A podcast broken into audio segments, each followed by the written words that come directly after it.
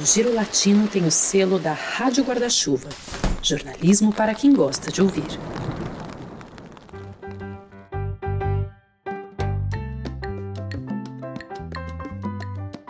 Que los cumpla feliz, Giro Latino! Fazendo um ano da nossa primeira edição da newsletter que saiu em 12 de outubro de 2019. Exatamente um ano depois, 50 edições mais tarde, com vídeos, com podcast, o Giro Latino então comemora o seu primeiro aniversário nesse formato. E nada melhor do que ser um episódio autocelebratório, ou seja, a gente vai lembrar de alguns momentos inusitados que cruzaram por nós ao longo do feitio da newsletter nesse último ano. O que isso significa? Notícias da América bizarra. Algumas que a gente deu na própria news, outras que a gente acabou não incluindo, porque como o espaço é limitado, né, a gente não quer lotar de notícias que acabem sendo um tanto estranhas ao primeiro olhar. O meu nome é Maurício Brum e eu sou, na visão dos meus colegas, o editor de Rinhas de Galo do Giro Latino, e sempre que surge uma notícia relacionada a isso, eu estou tentando colocá-la na newsletter. Parece algo tão arcaico, rinhas de galo, mas quando a gente vê o noticiário da América Central, do Caribe, sobretudo, elas são um tema muito sério. Porque nesses locais é considerado, esta brutalidade contra os animais é considerado um patrimônio cultural e não apenas isso, uma indústria milionária. A gente deu a notícia de Porto Rico no ano passado, quando os Estados Unidos tentaram banir completamente as rinhas de galo nos seus territórios associados, que é o caso de Porto Rico, e os criadores de galo da ilha entraram na justiça, estão brigando até hoje, porque eles alegam que é uma tradição de 400 anos, que vem desde o período colonial, e com isso mobiliza 27 mil pessoas criando os galos, organizando as tais das rinhas e movimenta cerca de 18 milhões de dólares por ano.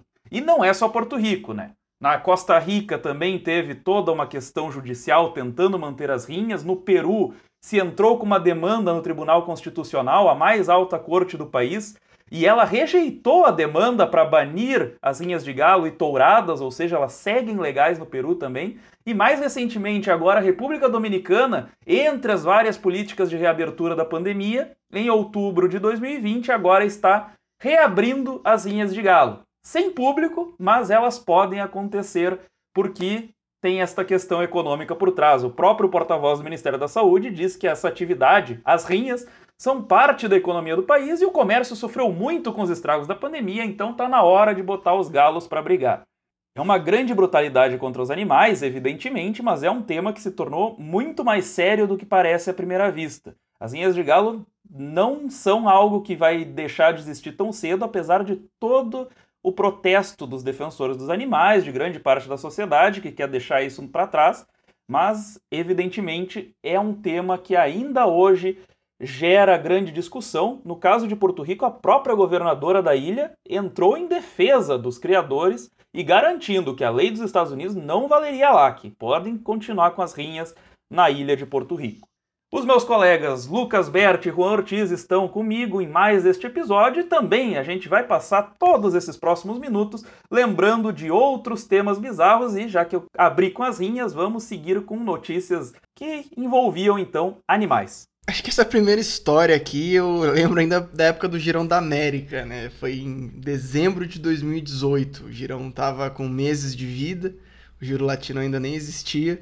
Mas eu lembro que foi uma das histórias que mais me marcou, assim, né? Uma das coisas que cobri na América Latina. A briga é muito grande pra saber o que foi a coisa mais doida que eu cobri até hoje. Mas bom, eis que tava rolando uma sessão do Congresso colombiano e umas pessoas não identificadas jogaram ratos vivos no meio da sessão. A galera jogou uma rataiada de no meio da sessão ali, em especial na área da onde ficava a bancada do Centro Democrático, que é o partido do Álvaro Uribe, no ex-presidente Álvaro Uribe.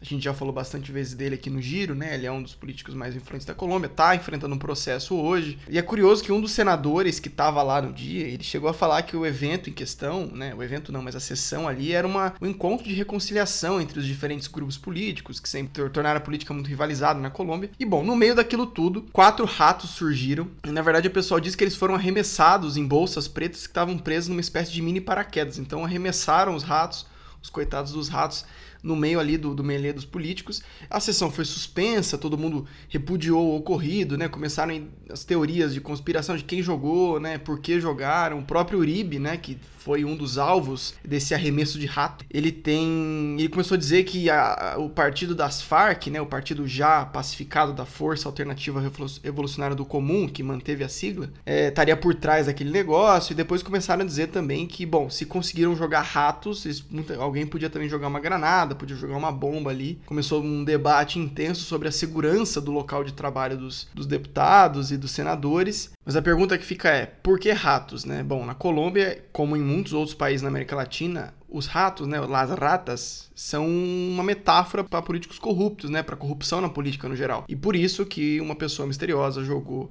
ali tentando denunciar de uma forma bastante toresca, né?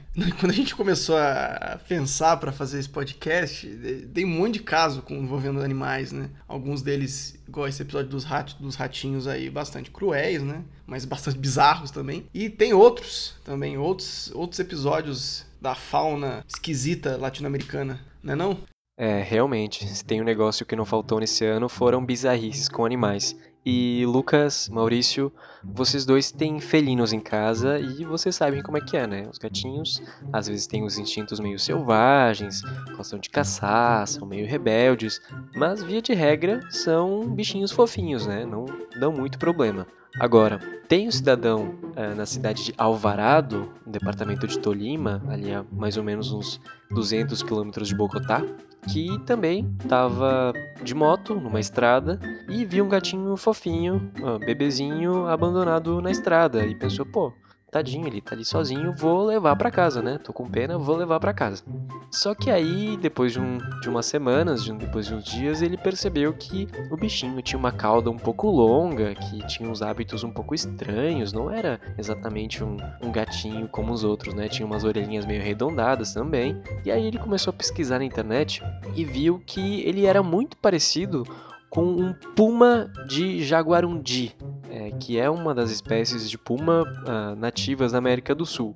E aí ele, pô, tem um negócio estranho aí. Aí ele levou no veterinário e realmente confirmou que ele estava, na verdade, era com um puma, um, um jaguarundi, e não com um gatinho. Ah, Rua, essa história do Jaguarundi me lembrou do Puma que andou por Santiago em março desse ano. Foi bem no início das, das restrições do coronavírus na capital do Chile e causou grande furor, né? Porque se viu então um Puma de 35 quilos escalando muros e andando por um setor residencial da capital que, enfim, os pumas eles vivem ali na região dos Andes, mas não costumam ser tão vistos. Eles aparecem eventualmente em Santiago, mas não nessas zonas mais povoadas. Só que ali, como tinha começado a se reduzir a circulação nas ruas, esse puma então causou furor. Mas tudo bem, ele foi capturado, foi tratado devidamente pelo pessoal do zoológico da capital e nada demais aconteceu com o puma. Só um grande susto para as pessoas que cruzaram com aquele grande felino andando numa zona que não costumava andar, né? Tá, só que esse caso foi em março, mais ou menos, finalzinho de março, e foi o primeiro caso de pumas que teve em Santiago. E digo primeiro porque tiveram outros depois. Teve em abril também, vários casos de pumas na cidade, mais recentemente em agosto também. Eles estavam circulando não só de noite, como seria esperado por causa do lockdown, mas também de dia, correndo aí por estacionamentos e tal. Então isso chamou bastante a atenção das autoridades ambientais, que disseram que uma das explicações era sim o lockdown, que permitia que os bichos tivessem mais liberdade para explorar as ruas, vamos dizer assim.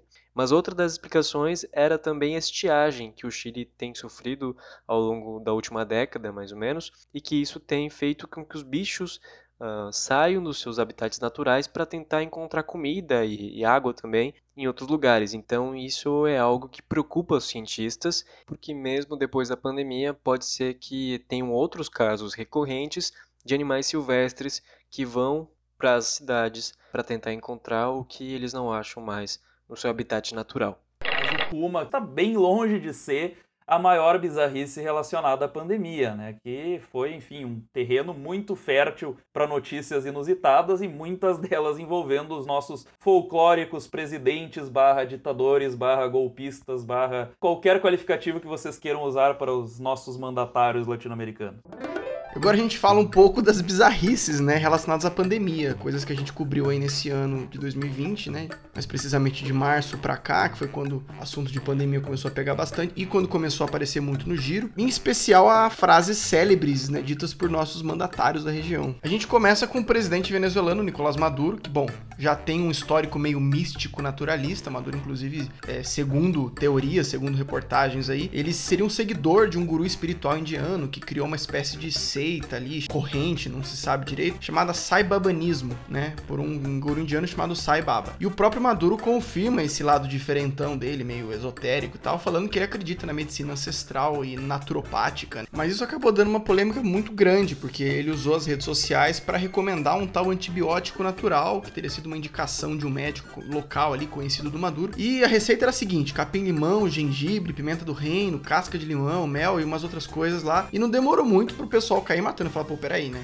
Você tem direito de tomar se você quiser, mas você ainda é um representante, né? Você não pode sair falando isso tudo. O Twitter deletou a postagem, é, e logo vieram vários médicos venezuelanos, isso independente de ideologia, falar que não tinha evidência científica nenhuma, que não tinha absolutamente nada a ver, nenhum embasamento científico para recomendar aquilo contra o vírus. E aí a polêmica estava plantada, Maduro reclamou que o Twitter apagou a mensagem dele, dizendo que aquilo tinha uma certa evidência, inclusive no próprio post tinha lá uma certa explicação sobre aquilo, mas de qualquer forma não tinha embasamento nenhum e a mensagem foi apagada e ficou por isso mesmo. Um outro político que ficou bastante marcado, né, nesses meses todos pelo negacionismo e por umas declarações completamente nada a ver, tava marcando aqui tudo, foi o presidente do México, né, o López Obrador. E ele tem uma coleção de momentos que, que ficaram ali entre a responsabilidade e a falta de sentido. Antes de tudo, vamos lembrar que nenhum desses presidentes todos chegou no nível tóxico de responsabilidade do presidente Jair Bolsonaro, mas a gente não vai falar dele aqui porque não é nosso foco. Mas o AMLO e outros aí tiveram seus momentos, né. Lá no começo da pandemia, né, quando maioria dos países já estava em alerta, já tinha lockdown decretado. O AMLO, né, que ele é conhecido como AMLO, que é a sigla de Andrés Manuel Lopes Obrador, ele estava lá abraçando criancinhas em eventos, dizendo que a vida normal ia seguir, subestimando a pandemia, que estava tudo lindo e que nada ia acontecer. Bom, a pandemia foi avançando, o México é um dos maiores países da América Latina, só está atrás do Brasil, em tamanho de território e em segundo lugar também tamanho de população. E a pandemia começou a avançar muito rápido no México, não teve muito como manter aquele discurso 100% negacionista, por motivos óbvios, né? Começou a morrer muita gente, começou a ser, muita gente ser infectada, mas deu tempo dele soltar algumas pérolas, incluindo falar uma lista de amuletos que ele usava contra a Covid-19. Um deles era uma espécie de cardzinho com uma oração e uma imagem do Sagrado Coração de Jesus, que segundo ele protegia contra os inimigos, incluindo o próprio Covid-19 uma nota de dólar que ele teria recebido de presente de um migrante e um trevo de quatro folhas. Então essas bugiganguinhas aí, segundo o presidente do México, o protegiam contra o coronavírus. Claro,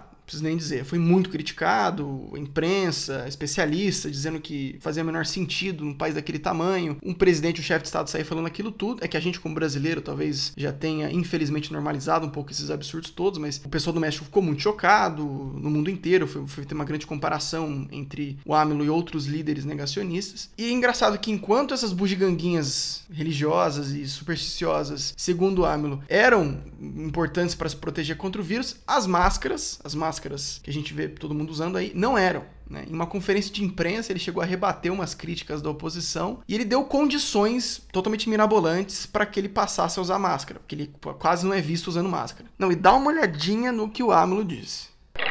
Já apresentaram uma denúncia porque querem que eu me este, ponga este, cubreboca. Me vou a poner um tapaboca, ¿saben quando? Quando não haya corrupção já. Então me pongo el tapaboca.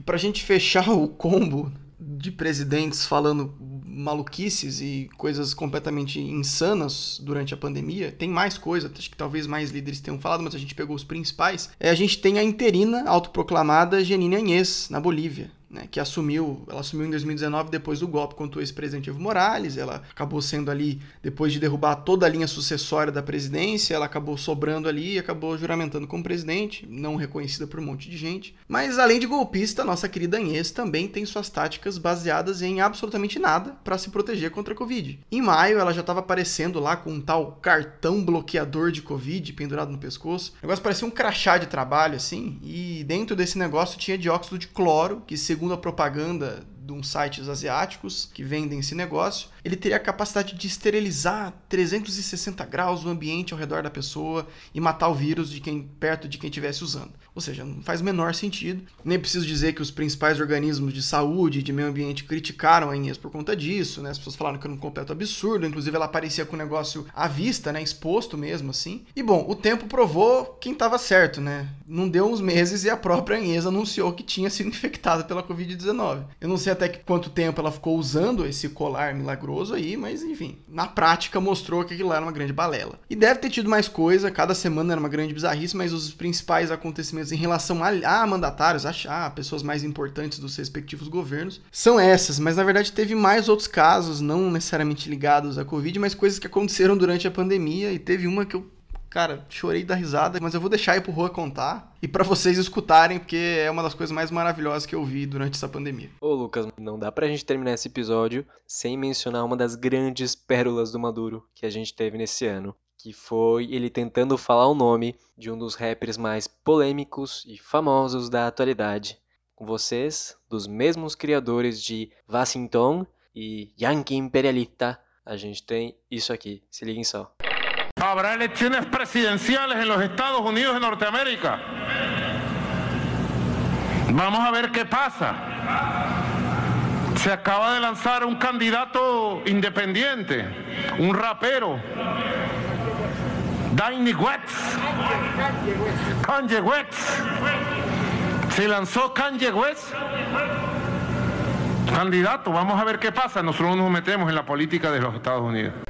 E assim, deixando de lado as bizarrices da política dos Estados Unidos, já tem uma certa polêmica em torno desse nome, porque o próprio artista diz que o nome dele se pronuncia assim, Kanye West. Só que enfim, muita gente se acostumou a falar o nome dele como Kanye West ou Kanye West aqui no Brasil, mas o Maduro já resolveu a dúvida, já resolveu o problema e trouxe pra gente a pronúncia correta. Bom, mas eu não vou me deter aqui em todas as grandes frases memoráveis do Maduro, porque basicamente ele solta uma pérola por dia, falando por horas a fio em rede nacional. Então, se vocês tiverem curiosidade, assistam as transmissões ao vivo da televisão venezuelana. Ah, mas vocês vão ter que me perdoar, porque apesar do Lopes Obrador, da Janine Anhes, do Maduro, para mim o campeão de bizarrice durante a pandemia é o Ortega na Nicarágua, que entre outras coisas, né, desapareceu por mais de mês em plena pandemia. A gente falou várias vezes sobre isso, a gente tem vídeos sobre como Ortega desapareceu e como a Nicarágua nunca reconheceu a gravidade da pandemia,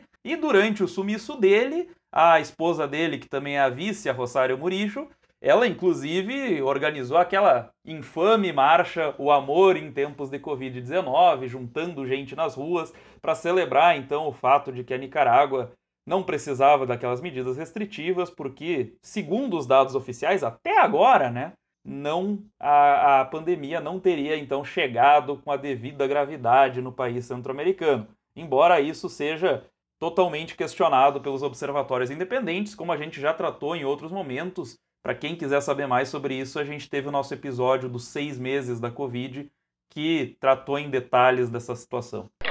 Mas a minha notícia favorita envolvendo pandemia e América Latina envolveu a Argentina. O caso do Juan Manuel Bagesteiro, aquele argentino que ficou famoso por cruzar o Atlântico num barco à vela para voltar para o país natal. A gente deu essa notícia na newsletter, né? Ele estava passando as férias lá no arquipélago da Madeira, que pertence a Portugal, isso lá em março, bem na época que o mundo inteiro começou a fechar com as restrições da pandemia. E já sem transporte aéreo, e sabendo que aquilo lá não ia durar pouco tempo, ele quis voltar para o convívio dos pais dele. Embora ele vivesse na Europa, os pais dele já são bem velhos e estavam na Argentina, então ele pensou que o único jeito de voltar para casa era velejando. E foi isso que ele fez. Passou três meses no Atlântico, flertou com a morte, não por causa do vírus, já que ele estava devidamente isolado no meio do mar, mas com as tempestades, as incertezas, e chegou então em junho em Mar del Plata, na cidade da família dele, perdeu o aniversário de 90 anos do pai, que foi um mês antes, mas conseguiu então voltar ao convívio da família. E a história teve também um fim muito engraçado, né? Que depois de toda essa aventura, depois de três meses no mar, com tempestade, num barquinho de nada, ele disse que agora queria dias mais tranquilos e prometia então plantar uma horta e comprar três galinhas para criar. No, no, me quedo acá, me quedo acá. Con lo que me costó llegar, eh, nada, espero que pronto, pronto nos juntamos y me quedo acá, me quedo en Mar del Plata eh, a pasar esta cuarentena, ¿no? Que es, es- es para lo que vine, digamos, este viaje no fue un- mucho un viaje de placer para mí, fue, un- fue una decisión de último momento para venir a estar con la familia. Bom, felizmente deu tudo certo pro cara. Ele não virou um náufrago no meio do mar, não ficou preso numa ilha deserta. Mas foi mais ou menos isso que aconteceu com um grupo de estrangeiros no Panamá. Não era exatamente uma ilha deserta, mas era uma praia na costa norte do país. A história foi a seguinte: tinha um grupo de mais ou menos 200 pessoas que foram para uma rave, um festival de música ah, na Playa Chiquita. E eles iam ficar do dia 29 de fevereiro até o dia 15 de março, ou seja, duas semanas na, naquela praia lá, aí com muitas músicas, festas e tal. Então era uma experiência legal, né? Tudo indicava que ia ser um- uma ótima viagem.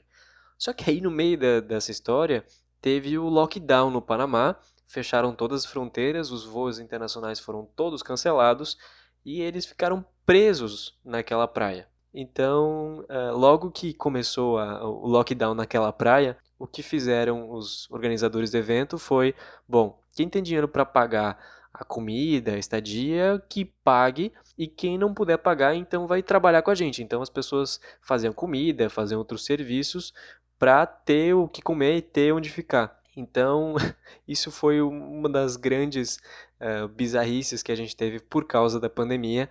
Então imagina, tem gente de tudo que é canto do mundo e estavam tudo lá metido, sem saber o que fazer, reféns da- das autoridades panamenhas para saber o que, que eles iam fazer. E aí duraram pelo menos uma semana até que os as primeiras pessoas puderam deixar a praia, mas não foram todas, foi um pouco gradual porque dependia também da ajuda dos consulados de cada país. Então uma confusão total, tinha voos que foram marcados e recancelados, voos emergenciais que não saíram. E o curioso de tudo isso é que, mais ou menos em maio, ou seja, dois meses depois que isso aconteceu, ainda tinha gente na praia e não só porque não tinha conseguido sair, mas teve gente que resolveu ficar, achou legal o ambiente e resolveu ficar. E se duvidar, ainda tem gente lá no Panamá que não voltou para casa ainda.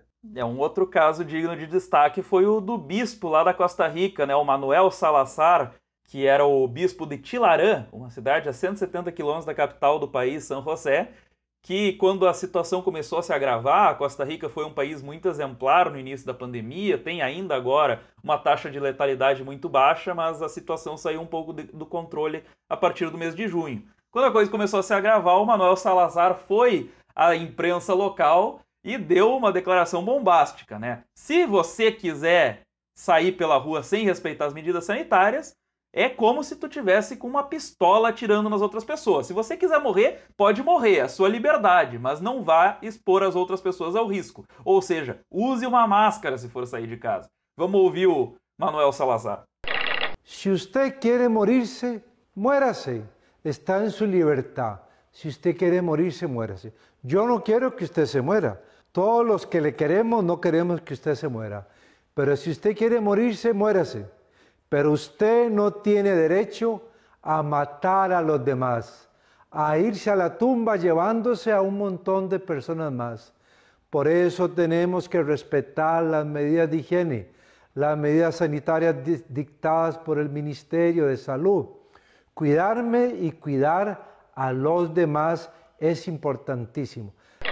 Bom, agora eu vou, como diria o pessoal desses programas antigos, tirem as crianças da sala, porque de todas as coisas que a gente foi anotando pra falar, essa que talvez seja a bizarrice mais obscena da pandemia. Vou começar dizendo, eu preciso começar essa história dizendo o seguinte: as sessões virtuais do Congresso argentino durante essa pandemia já tiveram eventos no mínimo peculiares, né? Em agosto, o senador Esteban Bullrich, ele tinha deixado uma foto dele mesmo meio que fixa na tela em que aparecia para todos os, os congressistas ali. Acho que para se fazer presente durante a sessão, né, para caso qualquer coisa acontecesse, a imagem dele tivesse fixada parada ali, né, para mostrar que ele estava ali sempre presente e disposto. Mas quando ele precisou falar de fato, ele acabou um dia esquecendo de tirar a foto de fundo, ficando uma coisa bizonhamente sobreposta entre ele ao vivo falando e a própria foto dele, que acabou entregando de bandeja a tática de criança sonolenta indo pra aula às sete e meia da manhã, né? Então, assim, se você não quer participar, se é muito difícil ficar parado ali, pelo menos lembre de tirar a foto depois. Aí você pensa, não vai acontecer mais nada dentro do Congresso argentino e nas sessões virtuais. Mas é aí que a gente se engana. Isso até em setembro, o deputado Juan Emílio Ameri, da província de Salta, viralizar após esquecer de desligar a câmera da chamada de vídeo durante a sessão,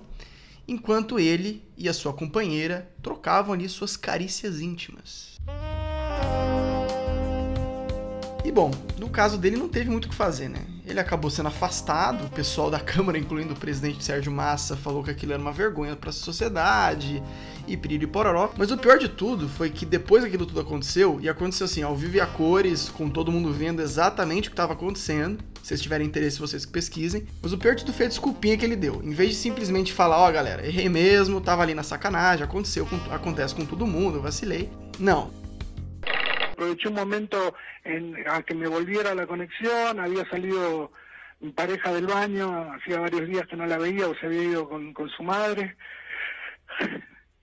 y le pregunté por la prótesis, se había hecho una, una operación hacía 10 días, un implante mamario, pregunté cómo había quedado, qué sé yo, y se sentó conmigo y le di un beso en un seno, eso fue todo, no, no es que tampoco no estábamos teniendo relaciones sexuales, ni, ni, ni mucho menos. Cara resolveu falar que a parceira dele havia acabado de sair do banho e ela tinha recentemente feito uma prótese mamária e eles não se viam há muitos dias e que por conta disso ele resolveu dar um beijo nos seios dela, talvez ali para conferir como tinha ficado a cirurgia, não deu muito para entender o que ele quis dizer. Enfim, não sei nem o que dizer em relação a isso, sei que todas as desculpas foram pedidas, mas elas não foram suficientes porque dias depois do negócio tomar o mundo inteiro, foi talvez uma das coisas mais faladas sobre a América Latina no mundo naquela semana final de setembro, o nosso querido deputado acabou renunciando. E o pessoal colocou certos panos quentes nisso aí, acabou nos falando mais nisso, mas está registrado na história, ele provavelmente vai ser eternamente marcado por essa cena de porno chanchada. E aí a gente deixa de dica para os nossos ouvintes o seguinte: seja você um deputado, seja você uma pessoa numa reunião de trabalho, lembre sempre de prestar atenção no que você está fazendo e se for fazer qualquer tipo de coisa, lembrar sempre de fechar a imagem para não aparecer nenhuma coisa bizarra. Pois é, esse caso do parlamentar argentino, para mim, foi um dos mais tragicômicos que a gente teve até agora em todo esse ano. Mas agora vamos falar de um assunto um pouco mais sério, mais delicado, que é a situação das trabalhadoras do sexo no México. Ali no comecinho de abril, mais ou menos, quando a pandemia já estava instalada no país, obrigando muita gente a ficar em casa, é, a Comissão Nacional de Direitos Humanos começou a receber uma série de denúncias de trabalhadoras é, no estado de Tlaxcala, que fica mais ou menos pertinho ali da cidade do México, uns 120 quilômetros mais ou menos, e começou a receber denúncias então de que muitas uh, dançarinas de clubes noturnos estavam uh, trabalhando com serviços de delivery. Então, só para vocês terem uma noção, mais ou menos, essas mulheres uh, são dançarinas desses clubes e cobram por serviços, entre aspas, adicionais. Só que com a pandemia não tinha mais clientes frequentando esses espaços. Então, muitos cafetões estavam obrigando essas mulheres a oferecer serviços por teleentrega ou de delivery, e essas mulheres estavam correndo um risco enorme, não só de pegar Covid, mas também se expondo a todo tipo de violência possível, além também, é claro, da exploração que elas já sofrem dos cafetões. A gente tem umas outras histórias bem esquisitas da pandemia, que elas ficam numa linha tênue ali entre o bizarro e o macabro, né? A gente tem que lembrar que durante a pandemia, na América Latina, as medidas de isolamento, elas foram um pretexto para muitas muitos governos, muitas forças policiais colocarem em prática uma agenda totalmente repressiva eu gosto sempre de lembrar, por exemplo, né, de um caso que a gente falou bastante no Giro, inclusive foi um dos temas dos vídeos do Giro no Intercept Brasil, que o caso do Javier Ordões, o advogado e taxista que foi morto pela polícia em Bogotá, começou com uma suposta abordagem por desrespeito de quarentena, né, que levou a polícia colombiana e seu histórico longo de, de abusos a submeter o cara a uma série de descargas elétricas e acabou morrendo sob custódia um pouco depois. Mas ao mesmo tempo que a gente tem essas histórias brutais, a gente também tem umas histórias bem esquisitas. E também na Colômbia aconteceu um negócio muito esquisito, que foi o seguinte, a prefeitura de Tuxim, um dos municípios lá, resolveu fazer o seguinte, quem fosse pego desrespeitando a quarentena, isso pela polícia, pelo exército ou pela guarda indígena local, ia ser preso pelo pé numa espécie de algema de madeira gigante, assim, sabe aquelas coisas de filme medieval que às vezes o pessoal era preso? E era essa a punição situação que ia acontecer para quem fosse pego perambulando por aí e desrespeitando as medidas de isolamento. O negócio deu muita polêmica, claro, as imagens viralizaram, muita gente fez piada com relação a isso, mas também muita gente ficou se questionando, pô, qual é o limite do abuso, né? Porque começa às vezes com isso e depois acaba é, escalando para um negócio um pouco mais violento, como aconteceu na própria Colômbia. E esses casos esquisitos e violentos aconteceram não só na Colômbia, aconteceram em El Salvador também, onde as pandilhas, né, que são as gangues salvadorenhas, estavam fazendo um certo controle extraoficial ali de quem não estava respeitando a quarentena. Como essas pandilhas, elas geralmente atuam em bairros mais pobres, elas apesar de serem muito violentas, elas também têm uma missão ali de tentar fazer um controle onde o Estado não chega. E as pessoas que eram pegas perambulando ali pelo, pelo bairro, sem respeitar a quarentena, apanhavam. Os caras mandavam os caras encostarem a mão na parede e pegavam tacos de beisebol, pedaços de madeira e sentavam o bambu nos caras. E os vídeos viralizavam. Isso aconteceu também na Venezuela, aconteceu na Bolívia, não com gangues, mas às vezes com, grupos armados menores, ou às vezes com próprias é, organizações ali dos próprios bairros. Isso acabou fugindo bastante do controle. Então, quando a violência não vinha por parte do Estado, vinha por parte de pessoas e organizações é, criminosas ou não, não. Isso acendeu o alerta de uma série de organizações de direitos humanos e gera uma indignação na população. Então você pensa, o pessoal às vezes não tem nem informação suficiente para poder ficar em casa, são pessoas muitas vezes informais, a gente tem quase 50 milhões de postos de trabalho perdido na América Latina esse ano. Então o cara já não tem informação, o cara já está cansado de ficar em casa, muitas vezes em condições muito precárias, a gente sabe o tamanho da desigualdade na América Latina, ainda às vezes quando o cara sai ele apanha.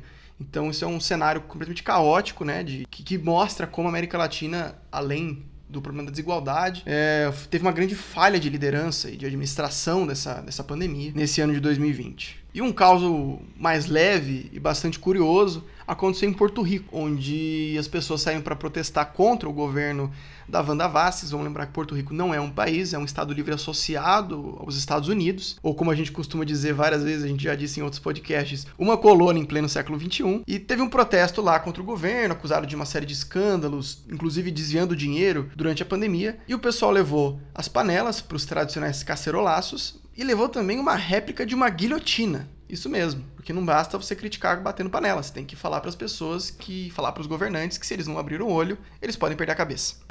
Agora vamos só dar uma paradinha rápida, um intervalo para essas sessões de maluquices e coisas escabrosas da América Latina em, nos últimos anos, porque meu querido amigo Maurício Brum tem um recadinho bem importante para falar dos nossos amigos podcasteiros. Bom, e eu vou pedir licença aos colegas aqui só para fazer a devida apresentação. Hoje a gente começou o episódio um pouco diferente, cantando parabéns, celebrando nosso aniversário. Para quem, por acaso, não nos conhece, chegou nesse episódio de paraquedas, vale lembrar, então, o Giro Latino é uma plataforma multimídia que trata de América Latina, com a nossa newsletter que traz semanalmente as notícias de todos os países da região. A gente também está em vídeos que nós fazemos em parceria com o Intercept Brasil, estamos neste podcast quinzenal e nós somos, enquanto podcast, parte da Rádio Guarda-Chuva, que é a primeira rede de podcasts exclusivamente jornalísticos do Brasil. E dentro desse paráguas, nós não estamos sozinhos, evidentemente.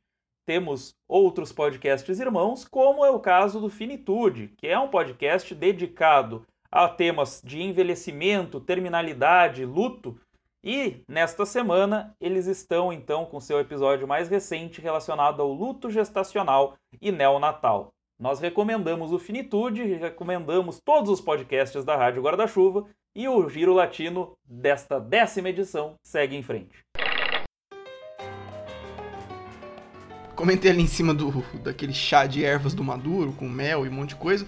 E falando em mel, tem um outro assunto absurdamente doido que a gente viu esse ano também é, no Chile, que foi o seguinte: imagina que você está entrando numa loja e você encontra um potinho escrito Miel Gibson. Miel Gibson. Pois é, um trocadilho horrível, mas maravilhoso ao mesmo tempo. E essa criação genial foi obra da chilena Johanna Agurto, que inclusive falou que era um mel só para valentes, por conta do filme Coração Valente, que é estrelado pelo Mel, pelo Mel Gibson, não, pelo Mel Gibson, no caso. E tudo podia ter ficado muito bem, podia ter sido só uma piadinha engraçada, era, ela era uma mulher que tava sem emprego durante a pandemia, ela acabou ficando desempregada, encontrou na produção de mel uma forma para poder tirar um dinheiro durante a crise, mas não demorou muito pro negócio viralizar e ao mesmo tempo chegar no Mel Gibson. E ele foi super simpático, tanto que os advogados dele mandaram uma carta pedindo que a pequena empresinha no Chile, né, daquela produtora de mel, não usasse a imagem do Mel Gibson para fazer, para estampar o pote de Miel Gibson.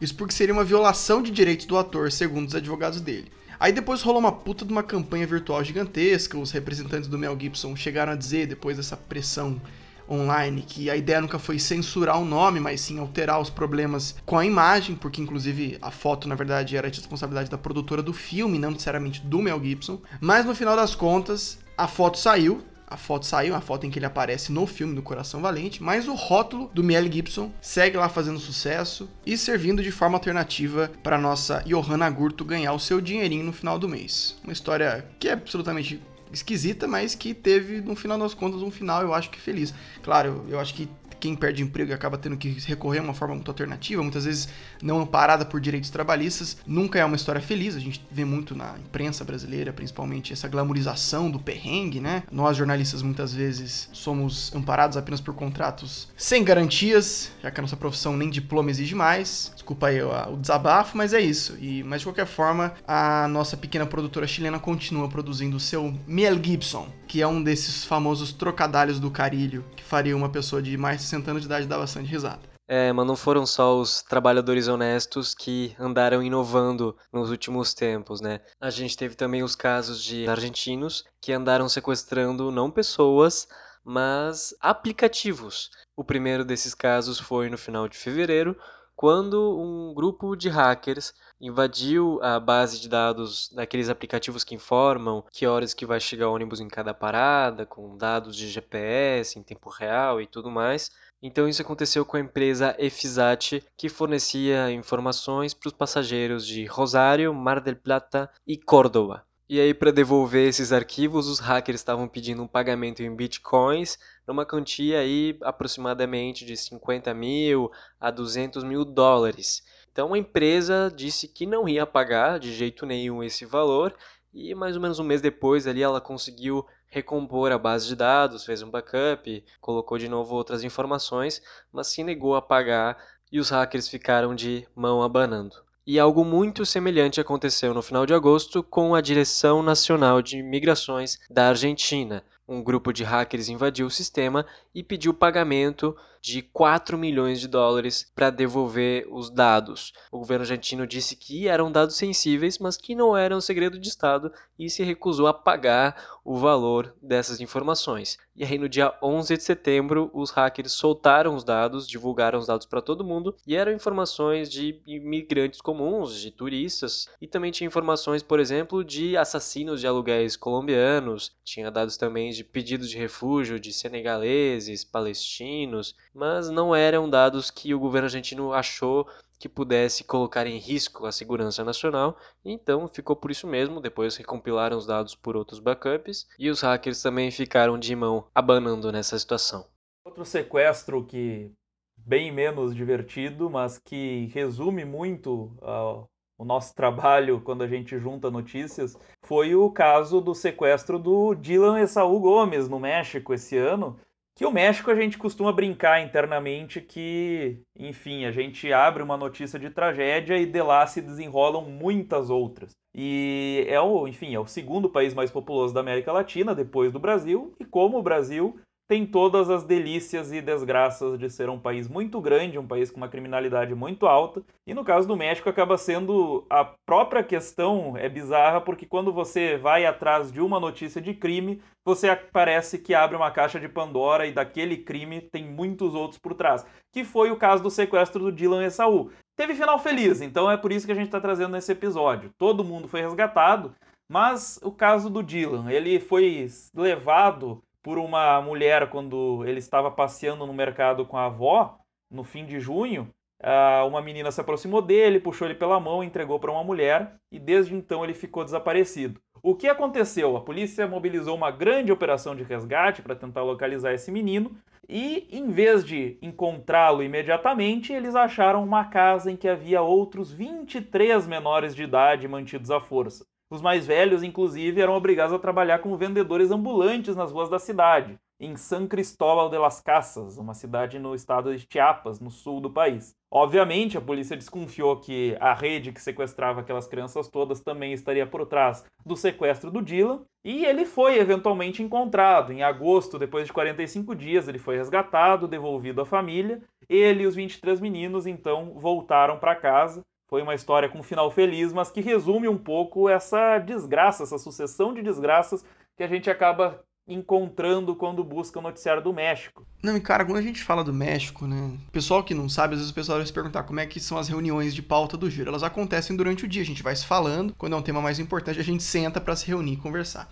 Mas a gente tem reuniões de pauta para discutir os temas que vão entrar na newsletter, que vão entrar nos vídeos, nas threads, etc. E o México geralmente é aquele país que a gente desiste, assim, porque o, país, o México é o país que está tomado pela violência, num clima quase de que beirando a guerra civil, os cartéis cada vez mais fortes. E um outro problema muito sério que o México passa é uma epidemia da morte de jornalistas, não só jornalistas, mas profissionais de imprensa no geral. Já são seis só em 2020, a gente está hoje no começo de outubro, e uma coisa que me chocou muito fazendo as newsletters do Giro foi durante a produção de uma das newsletters em que eu estava fazendo uma investigação, fazendo uma pesquisa sobre a morte do, dire do diretor do site PM Notícias Guerreiro, Pablo Morrugares, ele foi morto a tiros por um bando desconhecido na cidade de Iguala. Inclusive o, o, o grupo armado matou não só ele, mas um policial que fazia escolta dele. Muitos jornalistas do México pedem proteção policial para o Estado e muitas vezes não conseguem, tem que pagar do próprio bolso porque eles morrem de medo dos cartéis. Enquanto eu fazia pesquisa sobre, sobre a morte desse jornalista, pegando repercussão do que havia dito a Associação Interamericana de Imprensa e, e as pessoas próximas a ele, enquanto eu pesquisava, surgiu uma notícia de que outro jornalista tinha sido morto. E, e é curioso, porque a gente às vezes fazendo as newsletters, investigando esses temas todos, denunciando tudo que a gente denuncia no Giro Latino, a gente acaba tratando aquilo como material do dia a dia, né? E quando eu olhei aquilo e falei, pô, o México tá liderando o ranking de jornalistas mortos na América Latina, são mais de 140 nos últimos 20 anos, né? Eles, o México, apesar de não estar tá em guerra, tem números de, de países que estão em guerra em relação à, morte de jornalistas. E aquilo me deu um estalo, eu fiquei bastante mal durante o dia, pensando, caramba, né? A gente não já, às vezes, nem, nem mesmo noticiando o negócio, a gente dá conta de estar tá atualizado com relação a esses números horríveis. E aí fica, uma, fica esse comentário de uma das coisas que mais me marcaram negativamente durante esses anos todos, cobrindo a América Latina, cobrindo todos os países ao mesmo tempo. Como vocês podem perceber, esse podcast ele fala de coisas esquisitas, mas muitas coisas bem lamentáveis mesmo, né? E muitas vezes esses, esses cidadãos do México, de outros países, eles acabam lidando com isso de uma forma até cômica, porque é, é a forma muitas vezes como eles encontram para tentar lidar com essa realidade bastante dura nos países deles. E para voltar às esquisitices, tem um negócio esquisitíssimo que aconteceu na Bolívia, mas aí o Juan fala mais, porque o Juan que sugeriu esse tema ali, que lembrou disso quando a gente estava discutindo nos nossos grupos de WhatsApp. Pois então, tem um personagem na política boliviana, não é Janine Inês, mas um pastor ultraconservador de descendência coreana que chama Shin Hyun-chung. Esse cara já foi apelidado de Bolsonaro boliviano porque em setembro do ano passado ele culpou a população LGBTI de ser responsável pelos incêndios que estavam ocorrendo em Santa Cruz. É, ele disse que os incêndios seriam uma forma de castigo divino pelo pecado de homens que ficam com homens e mulheres que ficam com mulheres. Então, essas declarações flagrantemente homofóbicas foram comparadas às do nosso presidente Jair Bolsonaro. E nas últimas eleições presidenciais, o Chung se lançou como candidato e recebeu 9% dos votos. Ele ficou em terceiro lugar e, embora não seja o principal candidato a virar presidente, tem sim um certo apoio popular que não deve ser descartado.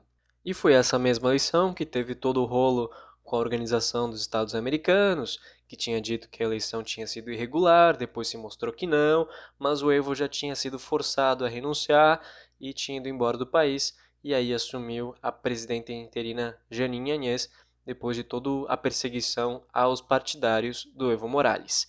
E aí, mais recentemente, o Chung falou, agora em setembro, falou que a situação na Bolívia tinha sido sim um golpe contra o Evo Morales, o que é uma declaração um tanto surpreendente, considerando que os dois são de polos políticos completamente opostos. Então isso surpreendeu muita gente e o Chung deu declarações duras contra o Luiz Fernando Camacho, que teria sido então um dos artífices do golpe contra o Evo Morales. Ele inclusive disse que o Camacho devia estar tá na cadeia porque o que ele fez foi um crime. Mas é isso, é mais um dos personagens complexos e perigosos da política latino-americana. Não vamos esquecer que o próprio Bolsonaro já defendeu Hugo Chávez em algumas declarações, então tem que ficar de olho. Ah, e um personagem midiático como o Ti mas bem menos polêmico ou bem menos detestável é o Sebastián Abreu, né? O grande jogador uruguaio, o Louco Abreu, que agora está com 43 anos e ainda não se aposentou. Mas nessa semana ele voltou ao noticiário por mais uma das suas loucuras. O Louco Abreu, para quem não conhece, é um jogador que é conhecido, como o apelido sugere, por suas loucuras, por sua trajetória muito inusitada em toda a carreira. Ele já defendeu 29 times diferentes, que é o recorde histórico do futebol mundial passou pelo futebol brasileiro, foi um grande ídolo do Botafogo, jogou também em outros clubes do país, como o Grêmio em Porto Alegre, como o Bangu no Rio de Janeiro, jogou até no Rio Branco do Espírito Santo e passou por vários lugares. Ainda não se aposentou, agora ele está de volta ao país natal dele. E embora ele seja jogador, agora ele está acumulando funções. O Louco Abreu, além de defender o time chamado Boston River lá em Montevidéu, ele é treinador dessa equipe e comentarista esportivo na televisão uruguaia. E no fim de semana anterior à gravação desse nosso episódio do podcast, o Louco Abreu então estava lá na mesa redonda da qual ele é comentarista e estava dando um furo de reportagem. Posibilidades como también. ¿Quién es el nueve titular de Boston? Muy bien, ¿quién? Seguramente el nueve titular sea Sebastián Abreu. Como viene sucediendo en los últimos partidos. Muy bien. No Tenemos algo- que esperar la confirmación del entrenador. Y pues tenemos todavía dos días de entrenamiento y. Descansate, tuviste días como para preparar, ¿no? Sí, hubo- Qué maravilla esto, que hubo Sebastián tiempo. Abreu confirme que Sebastián Claro. Abreu va a ser el nuevo Exacto. titular de Boston. Maravilloso.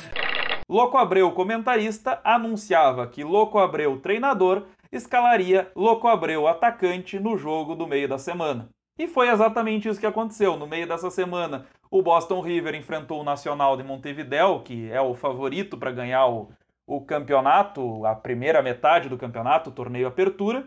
E o Louco Abreu foi titular e não apenas isso, bateu o pênalti do gol do Boston River, ou seja, ele anunciou como comentarista, se escalou como treinador, jogou como atacante, fez o gol do time, que acabou empatando por 1 a 1 com esse gol. E para quem conhece o Abreu, ele costuma bater aqueles pênaltis com cavadinha, como ficou muito famoso na Copa do Mundo de 2010, naquele jogo contra a Gana.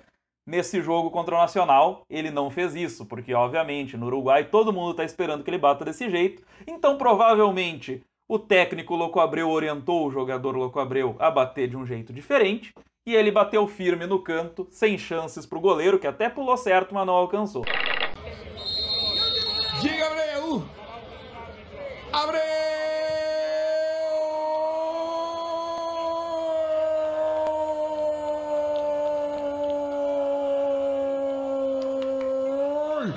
De Boston River. El loco Sebastián Abreu. El interminable Sebastián Abreu. Señoras, señores, acaba de anotar en el minuto número 42 de penal. Washington Sebastián Abreu Galo. E com essa deliciosa anedota, eu acho que a gente encerra esse episódio num ponto alto, né? Então vamos ficar por aqui. O Giro Latino Cast chega ao fim nessa décima edição. Nós chegaremos todo sábado de graça na nossa newsletter. Se você ainda não nos assina, por favor, vá no Google, Giro Latino Newsletter, bote seu e-mail lá. Toda semana, sábado de manhã, vai chegar o noticiário completo do continente, com notícias sérias também. Não só de bizarrices vive o nosso continente. Nós estamos também neste podcast quinzenal, estamos em vídeos no YouTube, estamos por toda parte. Busque por Giro Latino que você nos encontrará. E se você gosta do nosso trabalho, você pode colaborar com qualquer quantia na nossa campanha no Catarse, catarse.me barra. Uma colaboração mensal nos ajuda muito a fazer mais podcasts, mais vídeos, crescer ainda mais e trazer com mais frequência esses conteúdos sobre a nossa América Latina. Eu agradeço aos meus colegas por mais essa parceria, agradeço a você por nos escutar e ficamos por aqui. Até a próxima vez.